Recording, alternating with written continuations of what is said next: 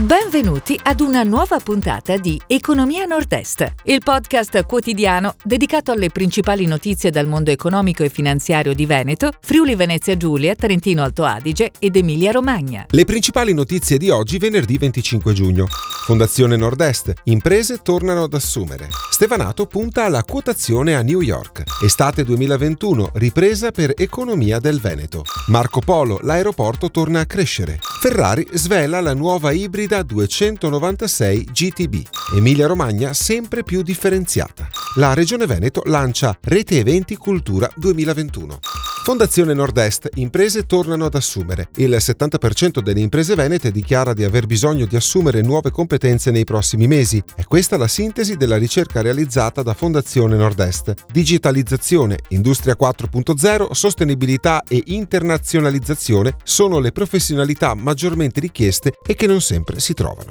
Stevanato punta alla quotazione a New York. Il gruppo padovano che da 70 anni fornisce soluzioni per il contenimento e la somministrazione dei farmaci ha avviato questa settimana la procedura di quotazione a New York. Con sede a Piombino Dese e presente in quattro continenti ha registrato in tempi di pandemia una fortissima espansione. Il giro d'affari del 2020 è salito infatti al 23% rispetto al 2019 a 662 milioni di euro. Bene anche l'inizio del 2021. Estate 2021, ripresa per l'economia del Veneto. Crescono i consumi, riparte il turismo, si rimette in moto l'occupazione. Da questi tre indicatori, analizzati da Confcommercio Veneto, emergono piccoli ma incoraggianti segnali di ripresa del territorio. Alla fine del 2021 è previsto un aumento dei consumi in Veneto del più 4,3% sul 2020 pari, in numeri assoluti a circa più 3,4 miliardi di euro.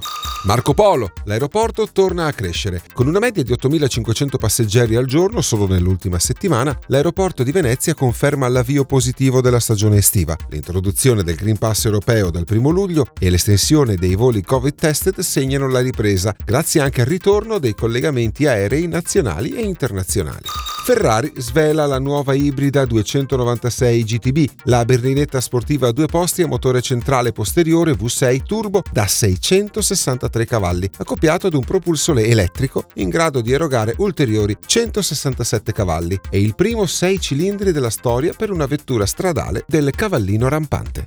Emilia-Romagna sempre più differenziata. In Emilia-Romagna cresce la raccolta differenziata dei rifiuti. Nel 2020 la differenziata ha raggiunto in media il 72,5%, sostanzialmente in linea con l'obiettivo del 73% fissato dal piano regionale dei rifiuti, nonostante i mesi di lockdown e restrizioni. Tra i capoluoghi di provincia il risultato migliore è stato raggiunto da Ferrara, con l'87,6% di rifiuti differenziati.